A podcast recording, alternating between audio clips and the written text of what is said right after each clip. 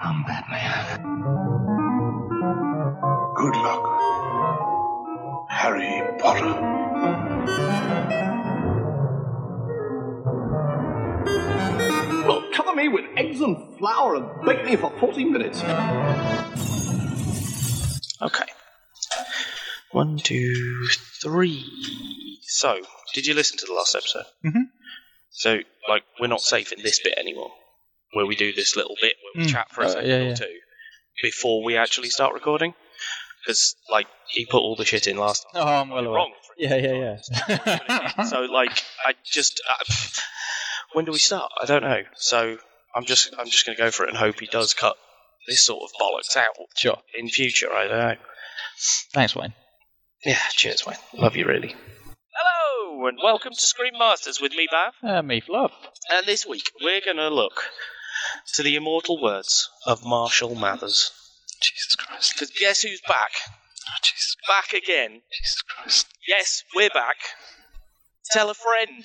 Jesus Christ. A- And so on. I'm not going to carry on. Yeah, please don't. rap. Yeah, please, please, God, I'm don't. not a very good rapper.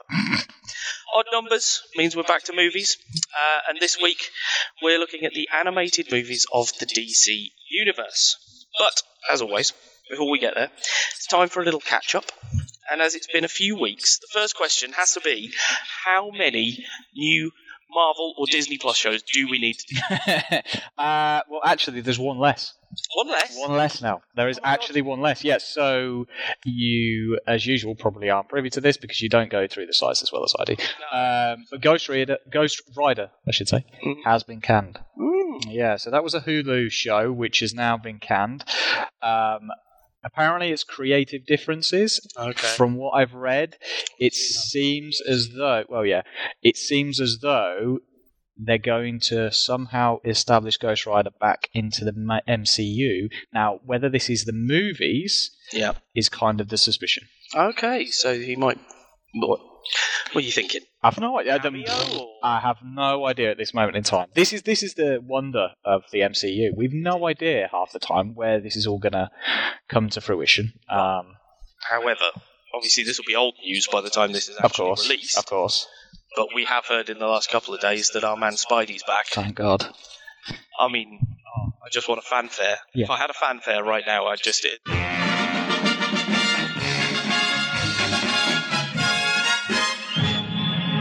It's incredible. Um, yeah, it's let's face it. I think it's down to a lot of fan pressure. Mm-hmm. mm-hmm. The backlash from the decision to remove Spidey from the MCU, or for them not to continue that deal, had massive ramifications. Perhaps more than they thought was actually going to occur. Yeah. yeah. Um, the fact that everybody's been very outspoken about it. A lot of people, you know, Jon Favreau, for example, said he reckoned that they were going to work it out, and it Yeah. does seem like it was a last minute deal. like they have, yeah. So yeah, I think we're all, everybody's happy about this decision. Yeah. Um, Brilliant. you know, they've they've indicated that yes, there's going to be a third Spidey film. I think they're getting the same director back as well, and that he's going to make at least one appearance in a future MCU movie as well. Yeah, that'd be great. So where that's going to be, where that's going to lead, it can only Means lead my to dreams of to New Avengers is back on. Yeah, true, true, true. still Still a ways away. I still think, you know, as I've said before, I think Spidey could become a very important part of the future of, of the Avengers franchise. Absolutely. Um, I've just noticed a massive note I've written here Shoot. that I wanted to discuss in the intro. Oh, go on. After listening back to episode six, Go on. I do listen back to all of them just to check. Well, we I both haven't do, yeah. Offended like every single person on earth, which is very easy these days. Um, Bret McKenzie. That's the guy from Flight of the Okay. Conchords. That's his name. Yeah. Jermaine Clement and Bret McKenzie. Okay. So I don't know why I felt the need to do that because he doesn't listen to this. He's got no idea. But No, I feel it's the the, need. well, you said you were going to like I remember. shout it out afterwards. I, like, I totally didn't. yeah, I didn't So I'm going to shout it now. Okay, that's fine. But just you know, Okay, do know. I've got lots of pages of notes this week. It's all good. you have, you have. I've probably got equal amount of notes. See, we, we, we're getting more have, and more again, notes. You've got more notes for the TV bit, but Uh, yeah, case. that's always the case. we'll get to that. So, What have you been watching then? What have I been watching? Uh, let's have a look, shall we? A couple of a couple of horror films actually, which is Oh, unsurprising. oh yeah, exactly. That's totally me. Um, so I watched the new uh, Child's Play uh, okay. remake of Child's Yeah, yeah. because uh, I heard Mark Hamill was the voice, and we know he's a great voice from Joker and you know, all the other bits. Mark Hamill, come on. Sorry. It's Mark Hamill, come on. Yeah, exactly. Um, so yeah, the the it's the same sort of story. You know, evil doll, so on and so. Uh, you know, go by a child, and then you know, chaos ensues. But in the original, uh, which was Brad Dourif, I think, who voiced him, um, if that's how you say his name, uh, he was a serial killer. And through some weird voodoo magic, his soul got transferred into the body of the doll, Mhm. and that's how it started. So this one, they sort of update it a bit. So the intro, the start, is uh, a, a really disgruntled Vietnamese worker in a factory uh, on the production line building Buddi dolls, Right. and he's clearly had enough. So he decides to uh, disable all the safety inhibitor Okay. in this AI doll. Yeah. Because you see an advert for it, so it's, it's a fully AI doll, but it's got behavior protocols and you know, security stuff in place. So he deactivates all of that, puts this chip into this one doll, and then kills himself. Oh, happy days. Yeah, exactly. So this defective doll gets brought back uh, to the shop, and the mum t- uh, asks him, yeah, basically, well, she actually kind of forces the guy to get, let her take it home, um, and gives it to her son. So it's clearly a bit wonky to start with, and it actually like the voice goes funny and stuff, and it glitches a bit. But as it goes on, the the the toy imprints on the child, and then wants to look out for the child. Oh, right, okay. So there's a bit where the child is pissed off with its mum's boyfriend. Oh, okay. Runs into the bedroom and goes like, "Oh, I just wish he wasn't here." Oh, God. So of course the doll sees this and goes out to make the boy happy. okay. And it's oh, I don't the way he kills him. I won't spoil it just in case anyone is a fan of these sort of things because it is it's worth a watch. It's worth a watch if you like Horror. a spin off, you know, Yeah, an update of, of the the child's play thing. Because I do think it works for the, the modern era, the the whole AI running wild thing Yeah. without anything keeping it. Yeah, no, it certainly updating that from what it was to Yeah. more current day. Yeah, yeah, that makes sense. Um, so yeah, that was good. Um, the young boy's very good. Gabriel Bateman, he, he's very good, and there's like a little gang of kids that are around him a bit who, because that's quite funny. They they sort of uh, come up with YouTube videos they can do with this defective doll because it will do anything. Mm. So they're doing as ridiculous things they can with this doll, recording it on their phones and stuff. Um, but they're not bad. Uh, like making it swear, making it stab things. That's you know that sort of stuff. But yeah, it's I, I thought it was pretty good. Uh, newest director didn't really know him. Um, there's one joke in it that sits weirdly with me. So the the doll gets returned at the beginning to the mum, and the person returning the doll makes a. The reason they're returning the doll is because they didn't realise the doll was ginger, had ginger hair Okay. which the doll does, right? The person returning the doll is a black man.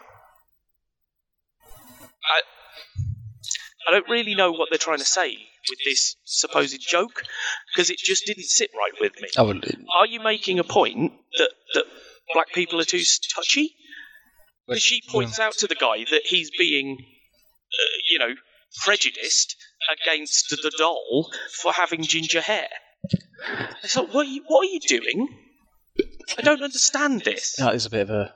That that's a bit. That is a bit weird. It's weird. Um, like, because why not just a white guy doing it? Why why is it a black guy? That seems to be the point, you know. yeah. Um, I, I just don't get what they're trying to say. Are, are they mocking society in general for being so touchy and outraged about things, or, or what we're not allowed to say anymore? I don't know. It's, it was just a really weird moment at the beginning that I totally don't think it needs. I've got nothing against redheads. And uh, exactly, it's you know, it's the same as anything, isn't it? It's, ah, it's so weird. I don't understand it. Don't know what their point. was. um, and then the only other thing I, I uh, of, of worth mentioning anyway, because I'm a fan, is uh, Gaspar Noé's latest popped up on uh, the streaming service that we enjoy, Mhm. um, and that's called Climax. And it's set in a dance workshop in like Belgium or France or somewhere. Um, and essentially, they're having a big party. But someone spikes the punch right at the beginning.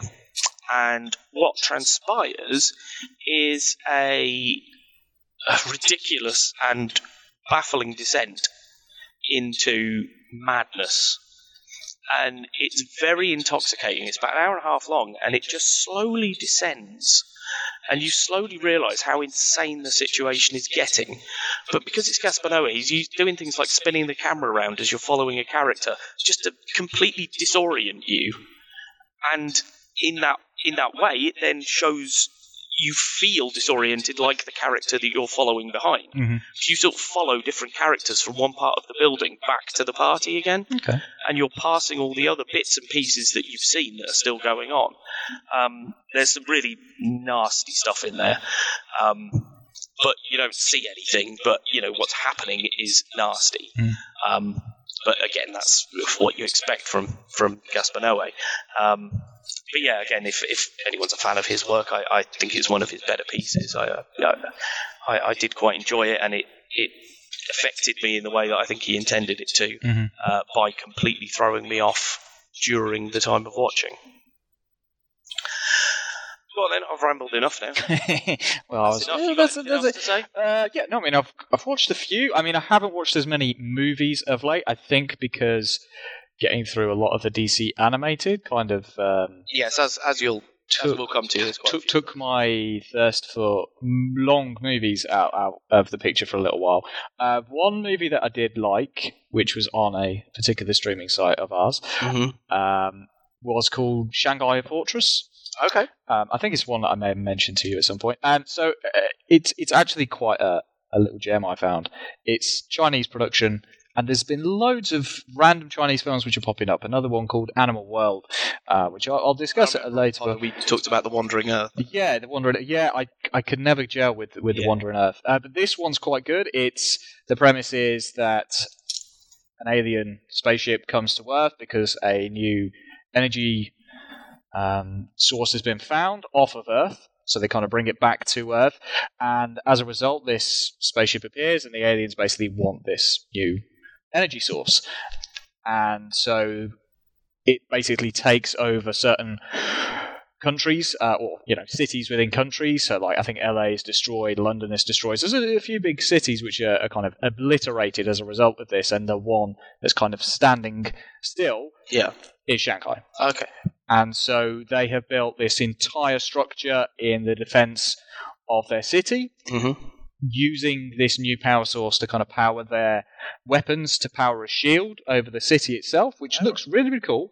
Um, and it's basically an alien invasion trying to take this energy source away from them. hmm I really enjoyed this. I didn't think I would necessarily. Don't get me wrong. The the CGI in places is, is a little bit wobbly, and again, there's a, a weird romantic plot between this young pilot and kind of a general or admiral. I'm, I'm trying to remember her position, but which was very bizarre and how how it all kind of integrated. But as a whole, it was a really good kind of like alien attack on a city thing. Um, I really enjoyed it. Um, you know, the the Netflix stuff isn't always great from some other country, shall we say. I've, I've tried to look at other ones, but this was actually really enjoyable. Cool. Um, another another Chinese production which I've watched. Now I've me- I'd mentioned to you and other people in the past about an anime series called King's Avatar. Yes. Yeah, I do remember you saying about that.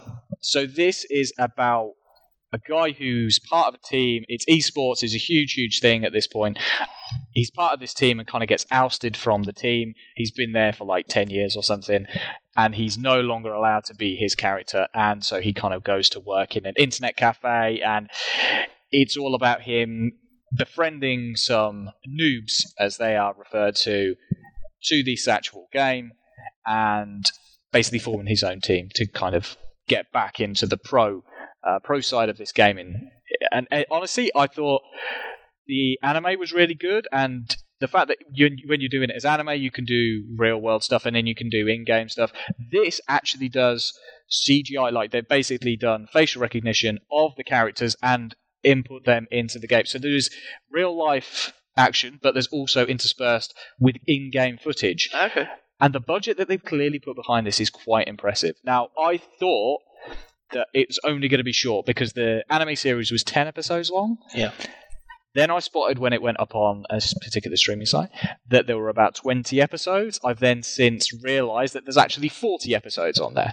So this isn't a short thing. Yeah. Uh, so this has clearly taken them quite a while to produce because it, you know, it, it really is quite good. Um, it's a bit up and down in places because there are so many characters because you've got people from other teams and uh, other characters and introductions and stuff like that. So they don't all necessarily make sense until you get a little bit further on.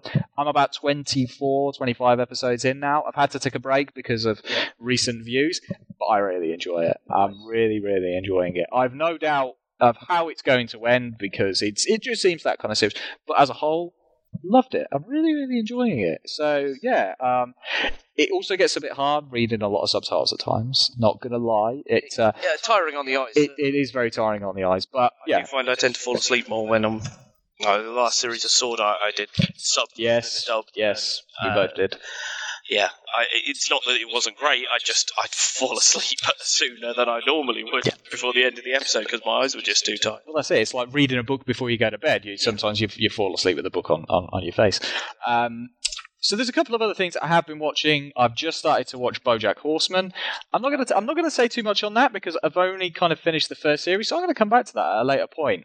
Um, I've been encouraged to watch this by uh, somebody at work, and they haven't stopped nagging me since the day they joined about watching BoJack Horseman. So I'm finally caved, and I am enjoying it. But I'll get I'll get round to that at another point. The one other thing I will say I've watched, and you can see by the smile on my face, I'm so happy. This came out of nowhere. This surprised me because I'd completely forgotten it was starting. It was the new series of Always Sunny in Philadelphia. Oh wow! The first episode was yesterday. Ah, yeah, it's yeah, it's like a it's it's like a warm friend. Give me an, a, a warm embrace. Ah, God, I loved it. a warm friend from a warm embrace. Yeah. nice. Yeah. So uh, that's pretty much why I've uh, I've been watching really as well. Cool. Okay, now actually, because you threw me straight into the uh, what we've been watching, I uh, we totally haven't done a little bit of housekeeping and and Oh, go on. stuff that I wanted. to. Oh, of course. It's fine. I'm blaming you for it. It's not your You fault. you gave a long pause. What else Yeah, am I supposed to do? I was thinking of what I needed to do next. Oh, you know, Um, sort yourself out. It's fine. You know me. I've got pages of notes, but they're not in order. So, um, we're on episode seven Episode seven. for this one. Yep. Um, and we did a little Facebook Q and A thing the other day, and we got some uh, initial listening figures back for some of the episodes. Yeah. So I'm not going to be as vulgar to say them, but just wanted to say thank you to everyone who is listening to this. Uh, we thought it was maybe 15 of our mates Yep. who were doing us a favour by listening to it. So thank you uh, uh, from the bottom of our hearts for being out there. Um, and continue to do so. Go to the Facebook page, uh, facebook.com slash the Screenmasters. I totally got it wrong in the last couple of episodes. So it's facebook.com slash the Screenmasters. Head over there, give us a like. Uh, always posting new um, uh, when the new episodes are up and all the links for the different places iTunes, Spotify, uh, Google Podcasts, uh, Alexa, wherever you get it, however you're listening to us. Uh, and we're also starting to put it all up on YouTube now. Um, we aren't, oh my god. Oh, Alexa, what have I done? What have I done? Oh dear, oh dear, oh dear. Oh, Just kicking off in the background there. Why did I say Alexa? Stop saying her name. Oh, God.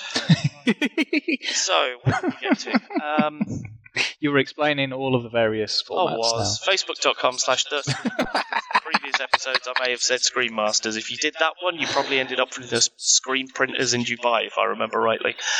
Um, we're also starting to put all the stuff up on YouTube. So go to YouTube, search for Screen Masters, search for Byte Back Media. Uh, that's where we are. It's the Byte Back Media page. Uh, there are co-podcasts, other podcasts uh, on that network with us. Phil and Dave's Excellent Adventure, uh, the third episode of which I listened to the other day. Uh, shout out to the Flat Earther theories, Dave. I'm, I'm with you, just not publicly. Um, and uh, what's the other one? Fretting Out. Fretting Out. Which is about uh, playing guitar and playing instruments live, uh, how to learn, all that sort of stuff. And they're they're awesome listens. Uh, go over there and have a look.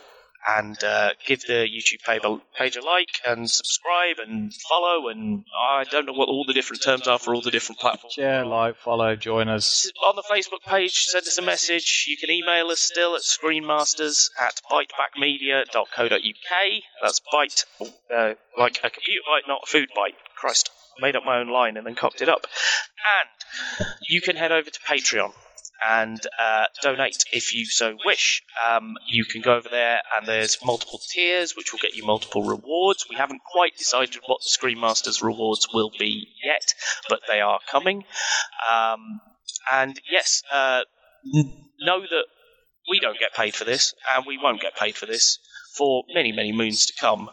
We just want to pay Wayne because he has to listen to all this and then try and knock it into some sort of legible form for you guys to listen to.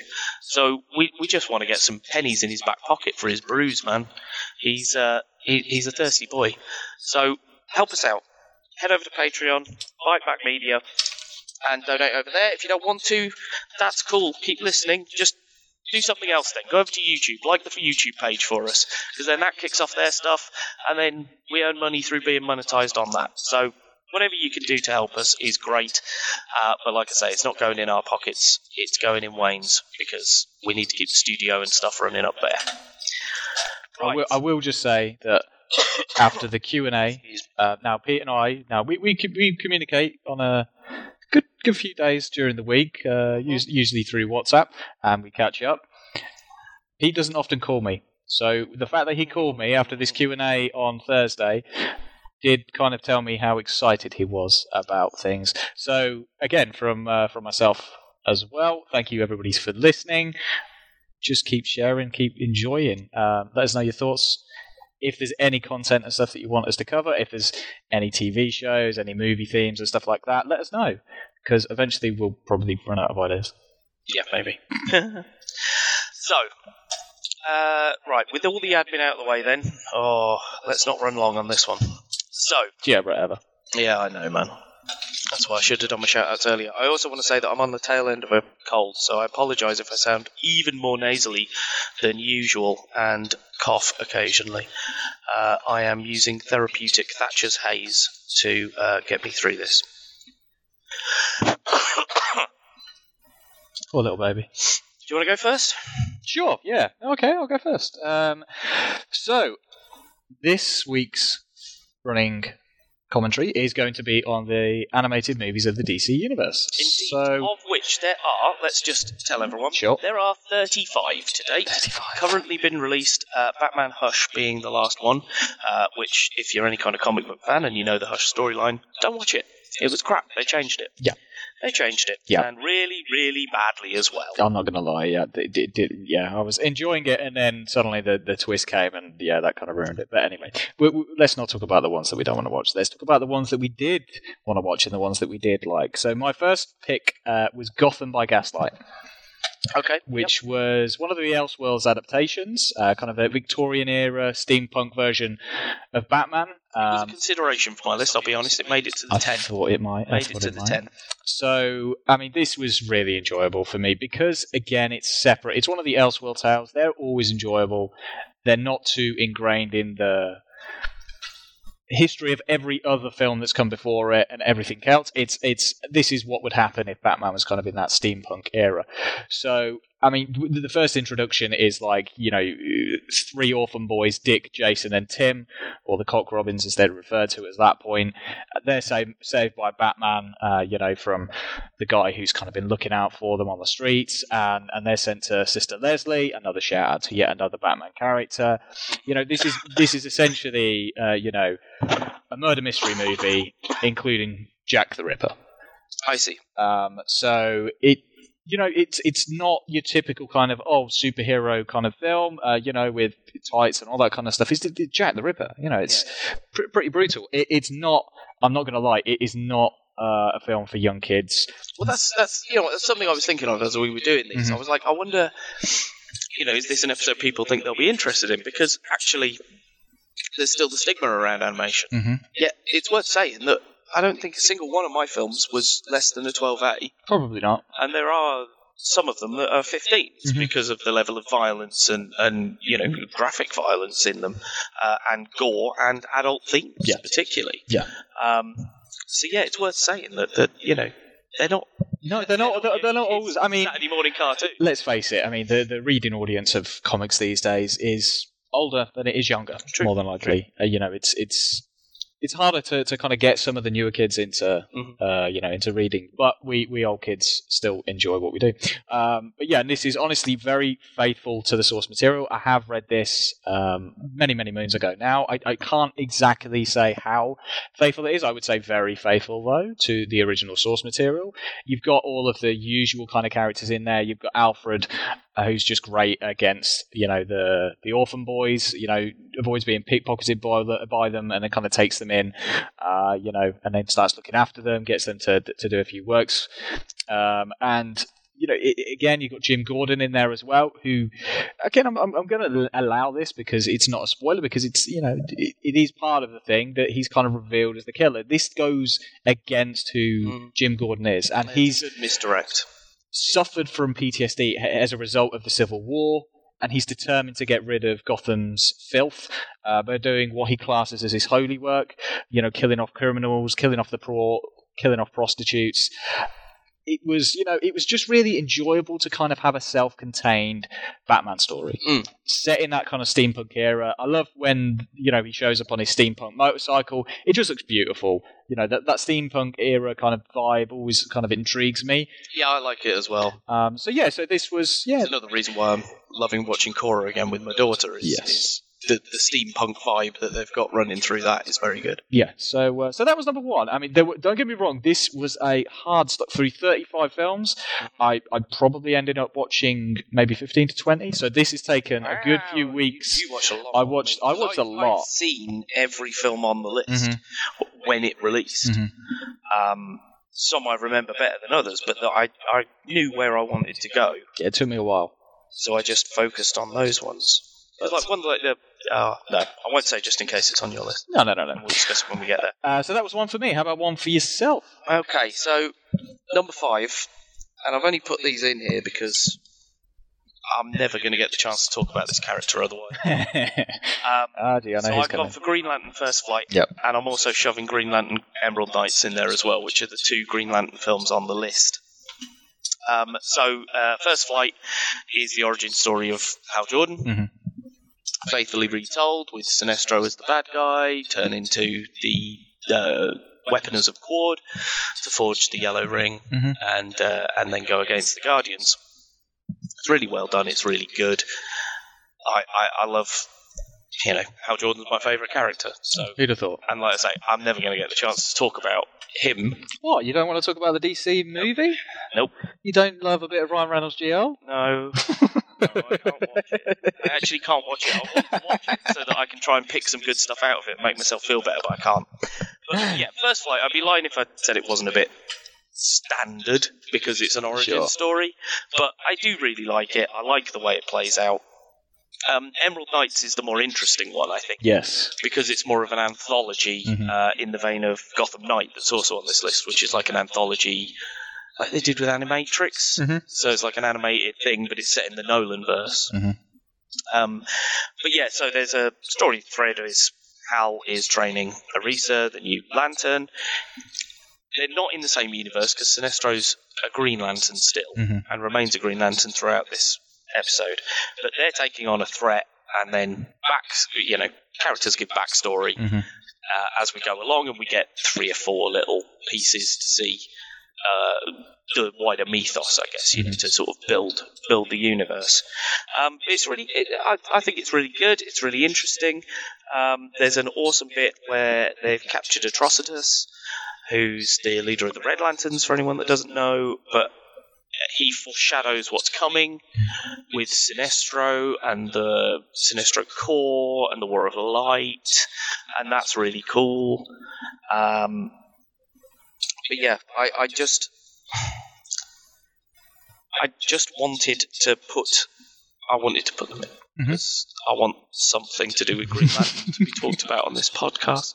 Well, I'm sure we'll go. Now I feel rubbish because I haven't really got much more to say on them. But there you go. Well, I'm, I'm sure we'll talk about GL from the Justice League animated series at some point because there's, a Oh, good- yeah, there's, true. There's a good talk few episodes there. yeah, yeah, yeah. And he was also very good in. I think it was the Batman series that came out. They did like the third or fourth season of that. They started bringing in like Superman, and Mhm. Green Lantern stuff. He was cool in that, but yeah. And the other reason why I like Emerald Knights over First Flight is because they'd brought Nathan Fillion in to do the voice by that point. Yep. Which uh, is perfect. Mhm. I, I wish he would have been Green Lantern. I really do. Um, go on then. Back to you. Okay, so my second or fourth choice, however you want to list them these times, is the Justice League versus the Fatal Five, Okay. which was a recent, uh, recent release. Now, I think this one holds a little bit more of a special place for me, mainly because this is set very much in vein of the Justice League, Justice League Unlimited Yeah. TV series universe. It's not exactly because I think we both recall that there was a Legion of Superheroes and Fatal Five kind of story Yes. within that, which involved Green Arrow, Supergirl, etc. Hopefully, we'll cover that at a later junction. But I mean, this was the returning cast of Kevin Conroy as Batman. You've got Susan Eisenberg as Wonder Woman, and you've got Ju- George Newbern as Superman. And as soon as you hear those voices, that just it just feels very comforting for me when you watch some of these animated films. Yep. Some of the later voices, I- I've got nothing against any of them particularly. But this lot is just very comfortable um, and, and just yeah, very very enjoyable uh, in listening to this lot. So this is the story basically about uh, you know the Fatal Five, which is uh, set in the future with the just the, uh, sorry with the Legion of Superheroes. Um, and so it's very different to the to the original one. It's also the introduction of Jessica Cruz, uh, another Green Lantern, uh, somebody who suffers suffers sorry from uh, strong anxiety after almost being murdered.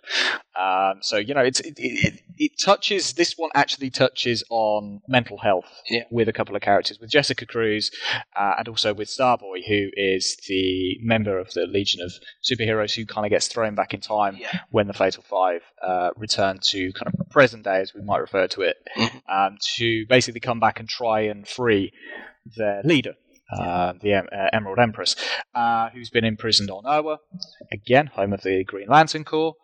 And so, because she's been imprisoned in the past, to try and keep her away from her cohorts in the future. So it's kind of, you know, their mission is basically to free her and then kind of destroy Earth so that the Legion never exists.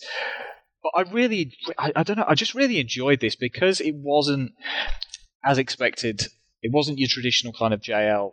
I, JLU, whichever you want to, you know, call it. Uh, it wasn't your kind of traditional one. It did talk about the fact that Starboy suffers from mental health issues, and Mhm. he doesn't have the medication of the future to kind of tackle that. So he has, you know, various outbursts about certain things, and then he and Jessica Cruz build up a bit of a relationship again because they're suffering each through, you know, their own ways through through through certain things. I- I just really enjoyed this. Um, I mean, there's some really funny interplay as well with Ms. Martian trying to get accepted into the league, who's, you know, unfortunately being, you know, shadowed by Batman uh, of all people. Uh, let's face it, he's not gonna. He's, it's not gonna be an easy task for Batman to let you into the Justice League. No, not really. Uh, so again, the interplay there is just really enjoyable. But like I say, I think the major crux for me was the fact that this was a very much a return to uh, the Justice League animated cast.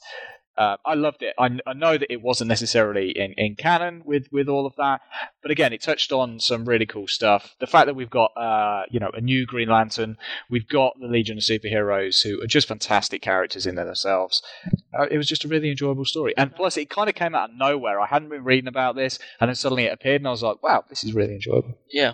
No, I, I remember watching that one. I do. Um, the, the, my issues with the later ones, like I say, that felt like a bit more of a throwback. My issues with the later ones are the the, the new Fifty Two ness Mm-hmm. because that's just not my that's not my Justice League. That was it. I saw, you know? as soon as you see Superman, Batman, Wonder Woman, this, I'm like, that's that's the Superman costume I love. That's the Batman. You know that. You know. So uh, yeah. Uh, so back over to you. Okay, so number four, I Uh, I got two together because we uh, obviously uh, listeners won't know this, but I, I did some research and printed out some lists for us that broke up the various continuities of these for these films. Uh, and there's two of them that are based on the Grant Morrison uh, JLA storylines that were published in the noughties, and I very much enjoy those. So I decided to watch two of them. Unfortunately, one of them is totally different voices and I don't like them at all. So I've thrown that one away. right. Okay. I don't like it. It's Crisis on Two Earth. Ah, yes. I don't disagree with because it's the uh, the crime syndicate. Yeah. And, all that, and I like the mirror opposite thing. Yeah, yeah, yeah. Don't mind it, but uh, unfortunately, yeah, all the voices are wrong uh, as far as I'm concerned. I thought James Woods did a good Owlman though. yes, I, I did. I, oh, yeah. give you that one. um, so we're going to talk about Justice League Doom instead, which is uh, adapted from the Tower of Babel storyline. I think it was in the comics. Mhm. Uh, Vandal Savage um, puts together a, a Legion of Doom to take out the Justice League, uh, so that he can uh, basically wipe out most of the planet and then rebuild it in his own image. It's your standard fare, Mhm. but like you, it's in here because it it's the classic uh, the classic voices. Mhm. Um, but it's yeah, it's it's it's an awesome one. Um, I like the storyline because it's um, he takes out the Justice League using ideas stolen from Batman's Batcave Mhm. because Batman has a contingency plan for everyone, Mhm. and that's why it hits home for me as well. Because as you know, um, yeah, we we were both reading comics around the times of Identity Crisis uh, and Infinite Crisis and all that sort of stuff when when loyalties were being tested within the Justice League Yep. and mind wiping was going on Yep. and Batman was running paranoid and putting together ideas. So it was a repeat of the same storyline essentially, uh, although it was the OMAC project, wasn't it? But, Yep. Um, yeah, I, I like that idea. I like that Batman has Contingencies. uh, contingencies for everyone, and I love it even more The right at the end, everyone's like, "Nah, we're kicking you out of the Justice League," and he's like, "All right." If you don't think I'd do exactly the same thing again, Mhm. you're idiots. I'm, I'm a Batman. I need to have contingencies for everyone. And then he, so he just walks out, and then Soup meet, meets him at the teleporter and gives him back the kryptonite that he keeps Mhm. Uh, for Soups. He's like, yeah, you take that. I'd rather know that it was with you yeah, I trust you. because you know they have that bond. Yeah. Um, and I shall explore that bond further later on. Okay. Over to you. Okay, so mine. Um, now, oddly enough, I went for it, it. wasn't intentional, but as I was starting to watch a lot of these, the two which I mean, again, I'm try, I tried not to pick necessarily recent uh, DC animated films, but these two really did go back to back. So the first one I'll cover is the Death of Superman, Mhm. because this was so very, very faithful. Not entirely for for obvious reasons, but it was very, very faithful to the original story. Um, now, for those of you who haven't read it, this is actually probably one of the best Superman stories of all time. If you if you have the luxury of going and buying the graphic novel, so there is the Death of Superman, and there's the kind of sequel part to it.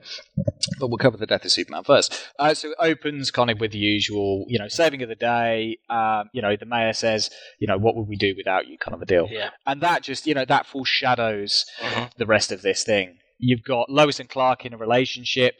However, she doesn't know his secret at this point. Okay. So that was a, again a bit of a change for the graphic novel version of this. You've got introductions of all of the future kind of iterations of Superman supporting cast. You've got Henry Irons or Steel. Mhm. You've got Hank, Hank Henshaw, Cyborg Superman, and then you've got the Superboy clone. Not much is seen too much about some of these individuals, but they're there. Uh, obviously, Lex Luthor is still a part of it. Um, at one point, there's just a really nice throwback because he's kind of dressed as as Lionel Luthor. He's got the uh, you know orange wig on and the orange Mm. beard, and he just kind of whips it off. And I was like, that's a, that's a nice little nod back to that kind of era as well. Um, and then it's it's the arrival of Doomsday. Really, again, this has changed from the comic book version of it. Instead of kind of borrowing his way through the Earth, he arrives by meteorite instead. So it's again, it changes it up, and that causes an accident with Hank Henshaw and you know and, and things like that. So that kind of leads to his thing. Mhm. But while this is all kind of going on, just as uh, as Doomsday is kind of arriving, you know, Clark Kent's having a bit of a crisis of identity. Uh, you know, Lois is meeting the Kents for the first time. He he's kind of wondering whether he should tell Lois his secret or not. And just as he kind of tells her, everything with Doomsday kicks off in, in earnest. So you know, Doomsday goes through an absolute path of destruction, and this is, I think, this is one of the best versions of this story that I mean we've both seen a terrible version on a Smallville series of this Well, particular one on the list character. as well is Superman Doomsday, which is the pre-New Fifty Two telling. Yes, uh, and that was not nowhere near as enjoyable as this. I mean, the, the absolute path of destruction. He goes through almost all of the Justice League within the matter of minutes. He takes out Hawkman in seconds, Green Lantern in seconds, Flash, Cyborg, Aquaman, Martian Manhunter, even Batman at this point is just getting his ass whooped. Finally, he's trying to take out Wonder Woman, and just even she has a no defense against him. And then Superman enters the battle, and what I mean, it's an epic battle. It goes on. I can't even think 20, 30 minutes. This battle goes Yeah, on it's, quite it's most of the thing, isn't it? Yeah. it was most of the comic. exactly. Yeah. Um, you know, it, it- within the first few seconds of the fight, he makes Superman bleed. That says volumes to, to this kind of story. Now, I, calling it the death of Superman, it's foreshadowing as well. You you know kind of what's coming home.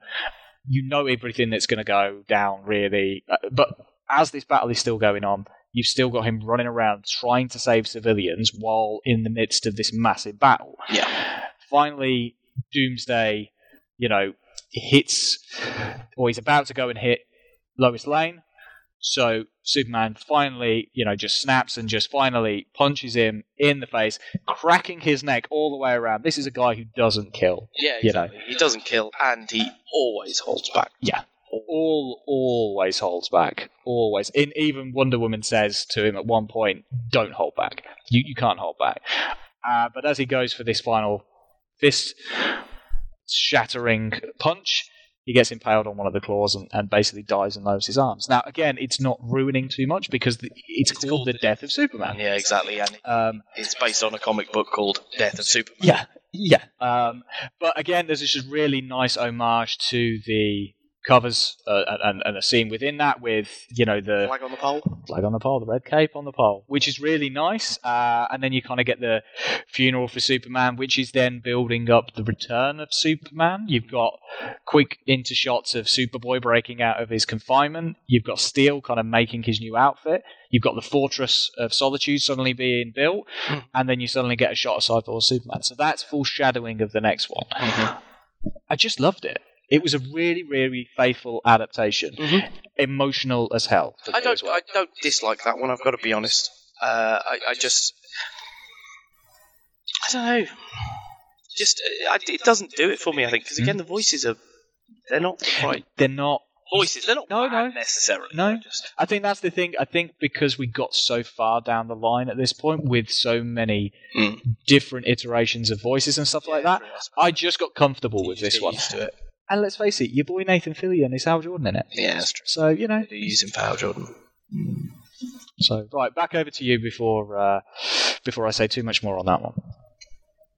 Oh, is Reign its own separate thing? I'm gonna, uh, well, I mean, if you want me to cover the next one next, I'm happy to do so. Oh no, is Reign uh, your? It is the next one. Okay, yeah. because I've been bundling two together yeah. as one. Oh, okay. Well, no, yeah. So I'm okay. So I'll do my next one, and So then like, you. like the, the the Green Lantern thingy, I'd push two together. One I, I, that was the thing. Like, I wanted to do them separate because I knew that I'd Okay, talk that's quite a fine. bit So, for. Uh, I'll do my that. next. Okay, good, good, good. So Gives me a chance to have a uh, drink. Let's go with. Yeah, I think that one wins. Uh, so number three. My number three is Batman Year One, Oh, yeah. Which is uh, an adaptation of the Frank Miller. mm, I want to say 1986, 87, something like that. Comic book. Uh, I've reread it in the last few days, uh, just to, to see how close it is. But it, it basically tells is, is a reimagining for the modern era of uh, Batman's origin. They did it with all of them around that time, didn't they? There was a new Superman origin, Mhm. Flash and GL, and they, they sort of rebooted them all. Um, but yeah, so this one is is Frank Miller. So it's it, it's there's a lot of comparisons as you're watching it to uh, there's a lot of Batman Begins in there Mhm. because Batman Begins drew heavily from from year one. Yeah. So you, you recognise sequences, and it's quite interesting to see how the animated version plays out versus versus the other one. Um, but like if you think that Chris Nolan presents you a gritty version of Batman, then you, you know, good God, this this is grit at a whole new level of gritty because it's Frank Miller. Mhm. So he's responsible in films of Mr. Miller for unfortunately some pure tripe, uh, like oh Christ, what was it? Will Eisner's The Spirit. Yes. God, that was awful. Um, but he did have a hand in Sin City and 300, both of which I, I mean I love 300. I'll admit it's just like sweaty men shouting and fighting a lot, but you know I like wrestling, so it stands to reason that that is my kind of thing. Um, again, the grittiness, like Cat, Catwoman's a prostitute Mhm. in in it, in it uh, which is true to the comics and is still canon as far as I'm aware as for her origin. Um, but again, it, it's Miller being being gritty. Um, oh, there's a sequence that I absolutely loved. So there's uh, there's a bit where Gordon um, Gordon gets beaten up because he's not a bent cop basically, and uh, he he gets the ringleader of the guys who have beaten him up and drives him out into the middle of nowhere. And the voiceover says, It's been years since I've had to take out a green beret, even though, even so, he deserves a handicap. Gordon then throws him a baseball bat and proceeds to beat the holy shit out of him. It's ridiculous. Like, he strips him naked, ties him up, and fucks off. It's like, this is Jim Gordon. This is Rambo. Mhm. Like, what are you doing? Mhm. But again, it's it's Frank Miller, so ooh, it's gritty. Mhm. It's gritty. Jim Gordon's actually a total badass who can beat the shit out of people. Uh, don't be wrong, I'm mocking it, but I, I love it. It's an awesome sequence, and because most of it is narrated by either Gordon or Batman, it's it's really cool as to see him talking about it like that. But it did make me think, like, wow, how far have we come from the, the Commissioner Gordon that people would know from maybe the '60s TV show and stuff. Oh God, yeah. I mean, it's yeah. He's got. Gary Oldman. Can you imagine Gary Oldman beating the living piss out of a massive beefcake footballer? I don't know. I think you know. Because the character just hasn't been built that way. No, but I You know mean, I you, mean? you get flashes of how badass he is when he, you know, i i within the films themselves, yeah, because he still holds his own against Oh, he shit. does. He holds You you know. Don't be wrong. But like I say, this is a big beefcake jock. he throws him a baseball bat as a handicap because he. Oh God. Um. So the cast is uh, Bryan Cranston as Jim Gordon, Mhm. which I think is a really good one. I think he does really well. Uh, ben McKenzie is Batman, which makes me chuckle because whether he was at the time or he certainly went off on to be Jim Gordon In Gotham. In Gotham. Yeah. So that's quite amusing. Not a Of series course, I you'll watched. know him from your favourite TV show, The OC. Hey, I watched that back I in the day. Don't be dissing. I don't. I don't mean the original, the official, the only club that matters. By the way, I mean the TV Yeah. show that you watched because you're a big girl. Hey, Um, I, I love Rachel Bilson. There's nothing wrong with that. And then the only thing, uh, the other thing I'd mention is Eliza Dushku because I love Eliza Dushku, um, and she does Catwoman in it, and I think she's got the right feist for it. Um, but yeah, I, I, I think it's really good. I've reread the comic; it's very close to the comic. Um, so yeah, I, I think it's a damn good, damn good adapt. Yeah, no, I'd, uh, I'd, I totally, totally agree. It was close to being in my, my list, Mhm. but I suspected that it'd probably be in yours, and uh, I figured we'd try and cover as many of the movies as possible uh, to to give our listeners a bit of variety. Yep. So I will continue mine then with Reign of Superman, uh, which let's face it wasn't a bit of a surprise uh, because I'd already watched Death of Superman. Now it, it was kind of twofold. Let's face it. I was like, you know what? I've, I've put one. I need to do the second part of this. Yeah, like you say, it definitely runs as two part. I did Yeah. watch both of these, and I've got notes for both because I felt I couldn't do notes for one. No, it was it was more because Death, Death of Superman was the more emotional of the two, most definitely for me. Um, it, it- you know, it, not to say that Reign of Superman isn't, you know, it doesn't have a, a punchy or, or two here or there, but definitely, you know, the the death of Superman, you you see that impact on all of the characters. You, even Batman's like you know heartbroken, and that's saying something. That's Batman for Christ's sake. Uh, so this one kind of opens six months later, post Death of Superman. So you get the introductions of Superboy. Now, one thing that I will say, and I loved about this, was the comics accurate version of Superboy with the round glasses, the kind Yeah. of leather jacket, and stuff like that. I love the way they look. To be Yeah. fair, they looked awesome in that. yeah, and that was it. Again, uh, you know, you get your introductions of, of Steel, the Eradicator, and Cyborg Superman. Again, all very, very true to the comic book form, which sometimes, especially given that this was a new 52 version of the kind of story, was really nice to see. That they didn't just kind of wash that over and go, ah, yeah, let's new 52 them up. Um, you know, that, that, that was good. Each one of these guys has a different fighting style. You know, you've got Lex Luthor trying to keep control of Superboy. Uh, you know, he, he's claiming is the the true heir to kind of Superman's throne. Although it's revealed that he is a clone of Superman. And now, th- th- again, within this, now this wasn't at that point something that, that was revealed. Now, we, we both have read the comic book run a lot later, Teen Titans, where it's revealed that this clone Mm-hmm. is a clone of Superman and of Lex Luthor. Yeah. At that point, this wasn't known. This was a lot, lot later in the future. I think it was Geoff Johns' run of Teen Titans where that Geoff kind of Johns came. rewrote it because he wasn't originally. Yeah. No, he was just a clone of Superman. Yeah. The original graphic. Yeah. Um, the original run of Reign of the Superman. Yeah. So that that was just a cool little add in there as well, which I thought was great because it, again it, it foreshadows stuff perhaps if they continue this this kind of storyline. Um, anyway, it's the reveal of you know you've got Darkseid who is revealed as the kind of the brains behind Cyborg Superman, who's been running around trying to save everybody. We're given this false impression that he's the heir to the throne of, of Superman and stuff like this. Um, you know, you've got Eradicator revealed as the kind of tech protecting Kryptonian uh, heritage and all this stuff, and then revealed that Superman is actually within the fortress still. Yeah. Again, we're not surprised by the fact that Superman's going to return. It was again kind of foreshadowed in the previous one, Yeah. uh, because again somebody breaks his body out of his his tomb uh, at the end of the first. I say the first film, you know, the end of Death of Superman. So you know, again, this is all connected. And then Superman comes back and starts fighting a big battle with Cyborg Superman, who ends up, you know, betraying Darkseid because he just basically wants to kill Superman himself because he's pissed off that he didn't save his wife Mhm. uh, in the first of the two films, uh, which is understandable. And that's the thing. There's always been this thing with Hank Henshaw and the history of, of between him and Superman and stuff like that. You know, the battle continues, um, but eventually, due to Superman not having his full powers back yet, he gets some, you know. Yellow sun rays on him, boom, he's back up to full standing. So again, it was this good. I don't think the fight scenes are necessarily as good as the previous one because that battle between he and Doomsday was a little bit more epic. Yeah. Because he'd gone through the entirety of the Legion, uh, the Legion, sorry, the League at this point, whereas the League are just kind of disposed of in this one. So that that's kind of washed away. Whereas the fact that Doomsday gone through the entire lot previously was was really enjoyable, I think, because it was just two guys slugging it out. You know, we we've seen the destruction which occurred in that one. This is kind of less so. Uh, but eventually, you know, Superman overcomes as as he often does. Uh, but what we what I really liked about this is kind of the ending. You know, he's he's kind of reunited with everybody. Uh, Superboy is get gets taken in by the Kents.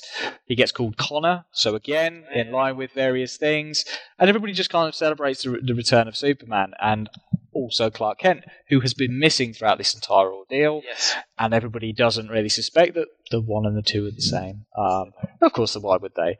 uh, but yeah, so I mean, like I say, it was it was the second part of this whole Death of Superman, Reign of Superman kind of thing. I, it, just really because I watched it back to back, I just had that one overpass. I just went, this is one encompassing film, really. So I could, yes, I had to separate the two for obvious reasons, but as a very faithful, true adaptation of that particular story in, in Superman's history, Mhm. I couldn't fault it. Um, you know, th- th- don't get me wrong. Again, the voices in places are a little bit jaded, uh, but My only complaint with it really is that the reign of the Superman storyline is so epic Mhm. that I don't think any of these hour and ten minute long animations ever does it justice. Or No, I get you. I get you. Um, but that's that's the only criticism that I could have really. Again, it didn't. It, they were close to mine. Like I say, they made the two of them made my top ten because they they are you know I rewatched them, so they got close. But yeah, they just don't quite cut it. I mean, that's the thing. I think And, most. and again, that's not to say I don't like them. I do. They're just not as Yeah, no, no, it's it, it is hard to be entirely faithful to some of these adaptations at times because the source material is, you know, what It's a huge Oh god, yeah. Uh, tomb, a huge tomb. Tome. I think tome, maybe. Tome. A, well, Yeah. Maybe that Yeah. was the word. Uh, yeah, and it, it was always going to be hard to adapt some of these. Again, as you mentioned on Hush, you know, I love that story. I really did not like the film because they made such massive transitions from the original story, and I, I just didn't enjoy that. I, I find Killing Joke the same. Yeah, yeah, I love the story, don't love the film. Yeah, because they added the bit in at the beginning Mhm. with him and her getting it on, and it just doesn't work. No, it doesn't. Um, cool. Right, so back over to you. So, um, one thing I didn't mention in the last one, which was uh, year one, uh, is that uh, I, I like the art style very much because it, it, it adopts an art style that, that goes for goes away from your basic JLA Mhm. that we might understand, or some of the new Fifty Two ones, um, more like Gotham by Gaslight. Adopts uh, a style that's similar to the comic book on which it's based, um, and so my number twos again, I'm bundling two together because I'm going to cheat, but it's uh, Superman, Batman, Public Enemies, and Superman, Batman, Apocalypse, Mhm. both of which are adapted from the start of uh, the Jeph Loeb run on the comic, Mhm. uh, and, and are basically the first two graphic novels uh, when they're collected. So, Superman, Batman, Public Enemies is probably my favourite of the two because it's Lex as the baddie, and Mhm. Lex is president Mhm. And Superman knows he's not right for the job and knows he's going to be a baddie, but everyone else is convinced that he's fine. And you've got to give him a second chance and everything. So it's it, you know you know what's going to happen. It's pissing Lex. Like you've got to be an idiot not to know what's going to happen. Um, but again, it, it, it nods towards Ed McGuinness's art style, Mhm. who, who did the first arc. Um, so everyone's very blocky and chunky Mhm. in the character. Yes, yeah. He, he draws them very chunky like that. Um, there's there's a, a, a the interplay between Batman and Superman throughout is is brilliant. There's a bit where they're Superman's like, "Oh, do you have something work? You have something worked out, right?" And Batman says, "No, I'm sure it'll come to me." Mhm. And it's just, he just trusts him implicitly because he knows that he will have a plan at some point. Um, I like that in this one, uh, Superman seems to have an obsession with just flying people out of the atmosphere to subdue them. Does it talk about two or three characters? Just, just flies them straight up in the air until they lose consciousness and then brings them back down again. Just really makes me laugh. Like it's just like Genius. take you up there, okay, and we're done. Um, uh, and it's uh, got Lex's suit in it, which I really like as well. The the classic green and purple Mhm. big suit that he finds himself in. That looks awesome, and there's some great fights then between him and uh, Superman with the suit on. Um, there's a bit where they're fighting, and Lex falls is falling out of the air, and I think it's ripped from the comics. I didn't have time to go and check, but um, he goes through a water tower outside a small farm, which is obviously a massive nod back to Superman's crash landing, where he did the same thing in the classic image of it. Um, but yeah, I the, the Public Enemies I think is my favourite. They end up going and getting a big robot because there's a meteorite, kryptonite meteorite heading towards Earth. Mhm. And they need to stop it, and Lex wouldn't let them, and then finally he does, and they end up going to Japan, and the Japanese kid has built a massive robot that's half Superman, half Batman that can destroy it. As I recall, he was the version. It was he was a version of Toyman within Yes, the. that's comic right. book, Yeah, they call him Toyman. Yeah. Actually, yeah, that's right. Um, so yeah, it's I, I really like it. It's very cool. Um, at the end, Batman disappears like he always does. Uh, Question: When did that start? Do you know when when when when did Batman? When did it become Batman's thing to disappear while someone else is talking? Because it's in the Nolan stuff. Mhm. It's in the animated series stuff. Is it in the? Burton It's. It, oh, I don't know whether it's in the Burton. think. I, know it's in the It Ju- Justice be, League yeah, animated 'cause he series does as it well. to Superman and whoever he's talking to. Yeah, yeah. And I just thought, I wonder when that started. I wonder what That's your research point. interpretation of There you go. Batman started that. There you go. Research it and tell everybody I next time. Um, so moving on to Superman, Batman, Apocalypse. So this one is Darkseid. So we're on to a lovely Darkseid storyline. Darkseid's trying to uh, get Kara in this one because we introduced Supergirl right at the beginning. So this one was drawn by Michael Turner. God, yeah. Late great Michael looks Turner. Gorgeous. Michael Turner, Lord rest him. Uh, he he knew how to draw these characters, particularly Supergirl. I know. I've got versions of Supergirl work. yeah, I've got the first first issues of the the entire run of, of, of this. I think. I Um, remember it's it's yeah. beautiful. Um, and again, the art style shows that they, they, they've animated it in Mhm. that way, so that there are shots that are just. It looks like Michael Turner's drawn it Mm. himself. It's really really good. Uh, but yeah, Darkseid's the villain. He wants to get Kara and Turner basically onto his side using Granny Goodness. Um, so off we go. Um, oh yeah. Uh, oh, I just I noted that he, I like the way he draws Flash as well, as I'm sure you do, Michael Turner. mhm. Oh god, yeah. Again, I've got another couple of covers of his. Um, so yeah, we get the whole Darkseid thing, the Furies, the Parademons, it's all there. Um, it all it all rockets through, and, and the final act fight is absolutely incredible because Supergirl is just beating the living shit out of him for a, a Darkseid for ages and just taking a mega beam after a mega beam because Superman's already been put out of commission. Mhm. So she's the only one left, and she just keeps getting up every single time, and it oh, it's just such a great fight. Um, and like I say, the art. The, the artwork really adds to it, and again, it's it's another great arc from a great comic, and a great adaptation of it Mhm. that really works.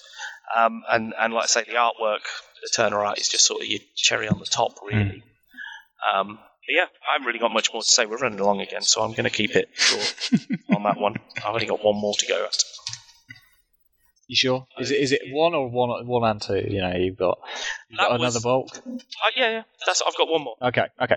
Uh, right, so my final one is Batman Under the Red Hood. Okay. So, for those who don't know, uh, this is pretty much the story of Jason Todd, uh, who was the second Robin, uh, who died as a result. Now, in this, he, he died as a, as a result of the uh, a Joker attack and then kind of a, a bomb explosion. Uh, but he was always kind of seen as the the rash, kind of violent risk taker Mhm. uh, when it comes to the Robins. So this interludes it. So this kind of it begins the story. You know, you've got this story that you know he dies right at the beginning of it, and then you cut to five years later, um, and then you've got you know Red Hood taking over the Gotham underworld and, and offering protection against Batman and against Black Mask, um, and then after a series of encounters between Nat- uh, Nightwing and Batman, they kind of realize that the Red Hood knows Batman's tactics and and his gadgets, and actually they know that he knows that Batman is Bruce Wayne. Mhm. And so this at this point, I know. I'm, I I know, having read the story way back, Mhm. I knew who was under the Red Hood. Yeah, yeah. No, no pun intended. Um, so I already knew, but again, it's the way that the film actually goes into this. Yeah, okay, we we've already got it at the very start of the film, subverting it by saying, "Oh look, Jason Jason Todd dies," and you kind of go, "Oh well, okay, he must be under Red Hood." I get that, but at the same time, it is still the fact that when they're trying to discover this, it's like Batman just doesn't want to believe it. Mhm. And why would he? Why would he want to believe that a kid that he feels he let down and let die is actually alive? Yeah. Um, so eventually, you know, the Red Hood kills somebody in front of Batman, which completely shocks him, and he does it simply because he's like that they're not afraid. If you if you can't get them afraid and you can't get them to do the right thing, then they're you know they're they're, they're written off, Mm. and that scares the shit out of Batman, which I love because again that's the whole thing, and again one of the reasons that Batman and Superman intertwine so well because neither of them is willing to kill Yeah. um, which which is again the fundamentals are part of their their friendship. But taking a blood sample, revealing that this is kind of Jason Todd, and then confronting Ra's al Ghul, or Ra's al Ghul, however you want to pronounce it. I know there's different versions of that for different people, uh, who felt responsible as a result of him dying and uses the Lazarus Pit. Uh, for those comic aficionados, the Lazarus Pit is is well known. For those who aren't, the Lazarus Pit is kind of a comic book device in the DC universe in order to reanimate the dead. However, when it does, it kind of brings them back a little bit fucked up. Yeah, it does. Um, Quite right. they're really not quite right. And given that Jason Todd was always a bit dubious to begin with, it brings it back even worse. So, I mean, it's eventually revealed that his whole plan is basically wanting to draw the Joker out for payback for killing him. He doesn't really, he doesn't, he, he's understanding and he doesn't give Batman any grief for letting him die. He understands that. He, he's really, he's forgiven him for that. What he can't forgive is the fact that he's letting the Joker still run around. Mm, yeah, not. The Joker has, has Joker, killed enough people in his time Yeah. and he just doesn't accept it. And that is actually something that has come up in the comic books time and time again. Uh, you know, it's been the part of the story for Kingdom Come, hmm uh, and for various other iterations of other stories. That if Batman doesn't take the Joker out, what is he just going to do? Just going to let him run around and viciously maim and kill everybody. So, uh, you know, I, am not going to cover the end because I, I do. This is one of the ones that I actually want people to go and watch Mhm. because this is one of the most. Fa- this is genuinely one of the most faithful adaptations, I think, of the graphic novel or the comic book run, whichever you want to call it.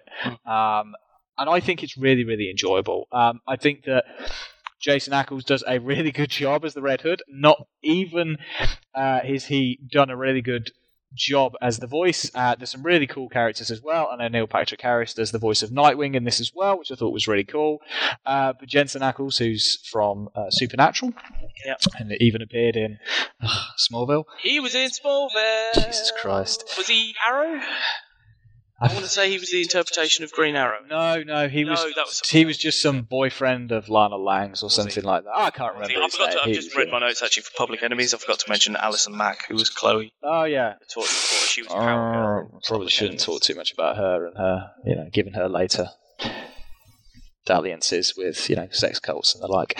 I Uh, didn't know about that. you did know about that? Oh dear, oh dear. Oh god, you need to read up on that. Oof, Jesus Christ. Anyway, uh, yeah, but for next time, ladies. yeah. Uh, anyway, the fact that he actually still wants to play the live screen version of Jason Todd, so much so that I've actually seen him like uh, in Halloween garb and stuff like. that. He looks badass as, as the Red Hood. Not no joke. Seriously, looks badass. But yeah, uh, it, considering the amount of DC films I had to go through, that was the one that I was like, you know what, very faithful, very true. And I just sat down, switched off, and really loved that one. Yeah. Um, there were there were plenty of other ones that almost pipped it to the post, but uh, yeah, I, and shockingly, all of those are either a Batman or a Superman story. Mm, But that is also, if we look at the films, that's pretty much the bread and butter of DC animated. Uh, it kind of is, yeah. There's not a huge amount of variation. Uh, the odd Teen Titans here and there, uh, the odd Justice League. Um, yeah, not a lot else, is there? No. Cool. Okay, so Final one for you. my final one. Now, this continues my theme. My favourite three choices for films uh, are largely due to the artwork being faithful to the original comic, or at least trying to show, to trying to be different from the standard animation they would produce Excuse me. for these sort of animations. So my final one is Justice League New Frontier Mm. Ah, okay, yeah, I which was one of the that. very early ones. In fact, on my list it says it's second. Um, so this is uh, an adaptation of the Darwyn Cooke uh, two-part graphic novel. I think it was actually. I don't even think it was single issues. Was it? No, well, uh, yeah, I believe you were correct. Um, I've got it over there. I haven't reread it actually, but I know it's close anyway because I've read it about 15 times. Um, so again, the artwork straight off the bat is great. Um, we get a nice little intro sequence that introduces us to something called the Centre, which is just a very ominous thing that has existed, always existed, uh, under the surface of the Earth, or somewhere like that. Uh, but there's there's like a little intro flip book. It's like a beginning of a Disney, an old Disney animation almost, with the pages turning. But there's a great little flip book of humanity's growing violence through the ages to the bomb, you know, to the nuclear bomb and stuff. Um, and uh, essentially, for a while, you don't really know what's going on because you're just meeting all the different superheroes as you go along. And we meet Hal Jordan, and again, maybe that's kind of why it's the top of my list as well because it's it's another telling of his origin story, a different one. It's the same basic idea, but slightly tweaked uh, to fit with this film. Um, and I, I think it's really a really good one.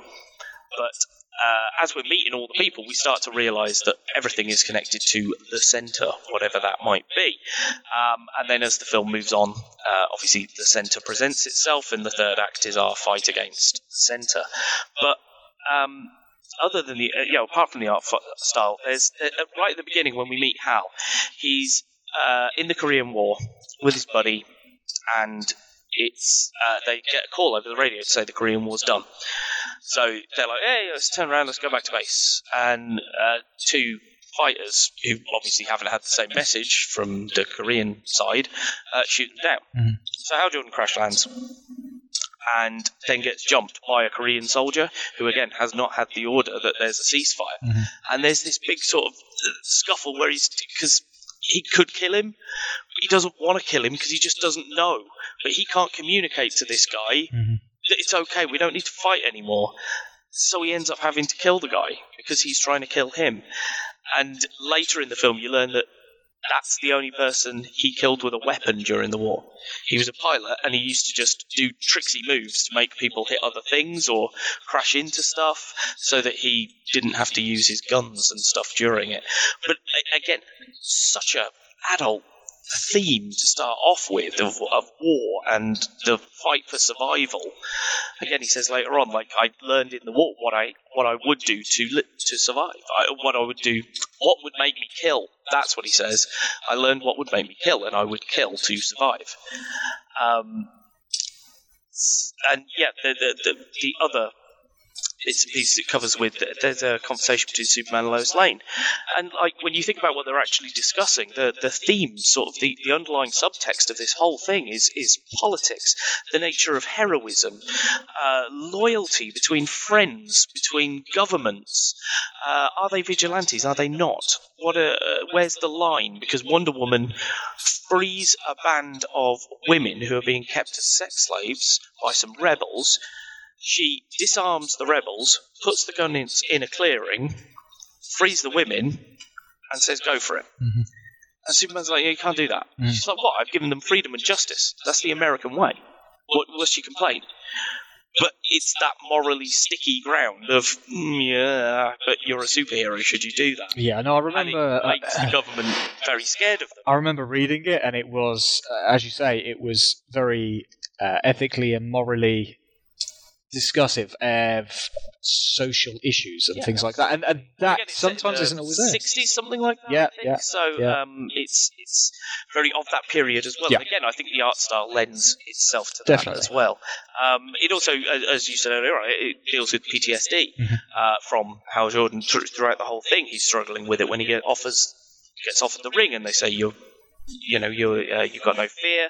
You've got great willpower. He's like, no, I haven't. I'm I'm a coward. I, you know, I I, I, I went into veterinary hospital after the war. I'm I'm nobody. Mhm. Um, but obviously the ring knows his, his true nature.